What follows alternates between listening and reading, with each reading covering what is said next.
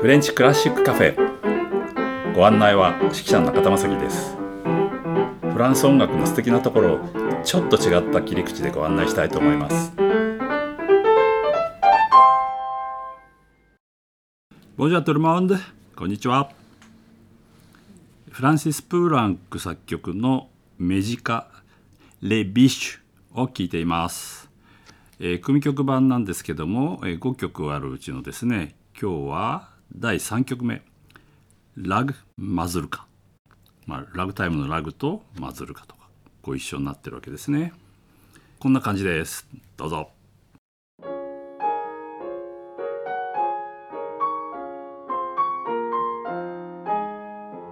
ここで使用していた音源は配信期限が過ぎたのでお聞きいただけません。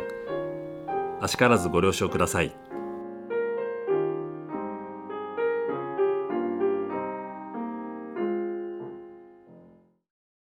もう変幻自在というかですねもういろんなことがね出てきちゃいますよねだからプランクの頭の中ってこうあっち行ったりこっち行ったりするのかなっていう感じも、えー、しなくはないんですけれどもそれにしてもですね、えー、彼はまあ言えば正規の音楽の教育を受けていないにもかかわらず、えー、なぜこんなにいろんな音楽の手法をですね手に入れたのかなってちょっと不思議ですよね。ですから多分そのレシス6人組と言われるこう作曲家の仲間たちとねきっといろんなことを話しながらその中で吸収したんじゃないかなっていうふうにちょっと感じてはいるんですけれどもね。えー、ところでこの、えー、メジカなんですけれどもレ・ビッシュあのレですから、まあ、複数になっているので、まあ、メジカたちということですね。でメジカというのは、まあ、フランス語の場合はその若い娘さんたちとか綺麗な人たちみたいな象徴に使われていることが多くてね第1曲目で聴いていただいたようにこうすごいもうね躍動感がある若々しい感じ、まあ、季節でいうとちょっと春かなみたいな感じは、えー、しなくはないと思うんですけどもね、えー、実はこれはあのディアキレフという、まあ、ロシアのね、まあ、工業師って言われてますけど、まあ、バレエのねあのストラビスキーの春の祭典なんかも手がけた、えー、もうラツワン、まあ、一応工業師ということになってますけど、まあ、プロデューサーですよね。彼の移植でですねこういうの作ってみないか？ってていうんで依頼されたみたいなんですけどもそのこういうのっていうのがですね非常に曖昧で大体こんな感じっていうんで具体的なアイデアをきちっと出さなかったっていうことなんですね。それで以前あのフェルレーヌの詩のところでやっぱりこうね雅な宴という話をちょっと、え、したと思うんですけれどもこれ1920年代のですねその優雅な宴フェット・ギャラントっていうんですけれどもえ、これちょうど小組曲のとこでねちょっと話題になりましたよね。やはりそういうこうサロン的なものっていうのがこういろんなことに影響してるんではないかなと思います。でプーラン君も実はそのアポリネールという詩人と知り合ってですね実際まあオペラも書くわけなんですがそのアポリネールと交際のあったマリ・ロランさんという画家がいます。あのこうパステルカラーのねすごい柔らかい色調の絵を描く人なんですけども彼女が舞台装置等々を担当するということになったわけですね。でこのマリー・ロランさんはもちろんその絵描きとして有名だったんですけども実はその第一次世界大戦の時にはあのドイツ人と結婚しちゃったためにフランスにいられなくなっちゃってでしばらくスペインにいたということなんですね。だけど戦争が終わってパリに戻ってきて、まあ、有名な話はですねココ・シャネルの肖像画を描いたと。だけどここチャネルは私はこんな顔してないとかってなんか すごい不満で受け取りを拒否したという、まあ、逸話もあるようです。えちなみに、えこのいわくつきの絵はえパリのオランジュル美術館に展示されているということです。えではラガーのマズルカ、えー、最後の方を聞いてみましょう。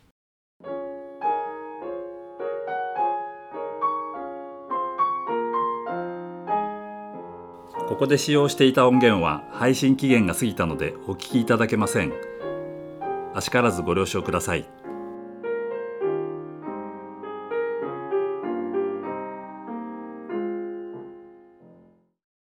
というわけでですね組曲を聴いただけでもね、えー、軽妙遮奪変幻自在天真爛漫もう本当にもういろんなね感情がねそれもどっちかというと明るい方でねバーって出るんでねもう羨ましい限りですねえ実は他にもね、えオペラ書いてるんですが「人間の声」っていうですねこれ電話で話してるだけの登場人物一人でしかも自分が答えてるだけのオペラのねだから電話の向こうで何か誰かが何か喋ってることに答えてて、えー、それだけでオペラを作ってるというちょっと変わった人ですよね。まあ電話という題材ではですね実はメノッティという人がやはり電話っていうオペラを書いてるんですけどこれはちゃんと相手がいてその自分が電話してる時にその相手の人が来てこう会話が中断されるってこれ話がちょっとだけ違うんですけどもね一応電話ということではこう2つオペラがあります。でもう一つプーランクで有名なのは「ティレジアスの乳房」というですね変わった題名ですね。まあ、乳房ってあのおっぱいのことなんですけどもねこれアポリネールの原作なんですけど元はギリシャ神話ではないかともちょっと言われています。これなかなかふざけててね面白いんですよ。あの今度機会があったら取り上げようと思います。で他に変わったところではですね「えー、小僧のババール」っていう曲があって、えー、この通り小僧のババールの物語これはねフランス人の子供はねもう必ず読んでる本なんですね。でまさに小僧のババール、小僧がですねこう街に出てって冒険物語なんですけどもねこれ実はね僕はあのフランスの系で振る時に、まあ、今だったらこうマネージャーと直接話するんでしょうけど昔はねわざわざ事務局行って事務局長とこう対面で話して「お前どれやる?」とかって話を昔したのねその時に2つ残っていてこっちとこっちお前どっちやるっていう話になってその時に小僧のババールともう一つはヘンデルのメサイアだったんですね。ただメサイアの方はあのパリのマドレーヌ寺院というすごい大きなあの建物でやるっていうんであのあこっちの方がいいなと思ったのと小僧のババールは全部曲にですね語りが全部入っていてしかも全部音符で書いてあるんですね。でそれフランス人の前でやるにはちょっと辛いかなと思って、えー、それでメサイアを選んだんですけど後年ですね奈良のムズイクフェスト奈良というやつでですね、えー、すごいフェスティバルなんですけどもね、えー、なんとそこでですね中田正樹は小僧のババールの語りをすることになってしまいました。えー、オーケストラは大阪フィルハーモニーのメンバーと指揮はなんと大友直人君で、えー、テキストはですねフランス語から全部日本語に訳し音符の上にこううまく乗っかるようにね訳してねそれをコピーして大友君にも渡し でドンピシャでこう喋、えー、れるようにですねしましたね。で会場はなんと奈良県民会館でね2,000人入るでしょ？で普通指揮者はこう出てくるとですねあのお辞儀した後はこう背を向けるのでオーケストラの方向いてねだから客は見えないわけですよね。ところがその語りというのはですね普段まあ例えばバイオリンとかああいうソリストがいるとこねつまり指揮者のすぐ横のとこに客の方に向かって いるわけですよ。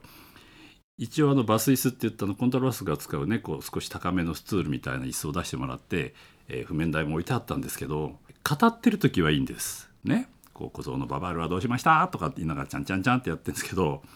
喋ってない時が問題なのよね。つまり演奏だけしていて次何語ろうかなってこう見てる時はいいんですけどもその合間って意外とあってねその間ってどうしてもこう客の方を見てしまうというか、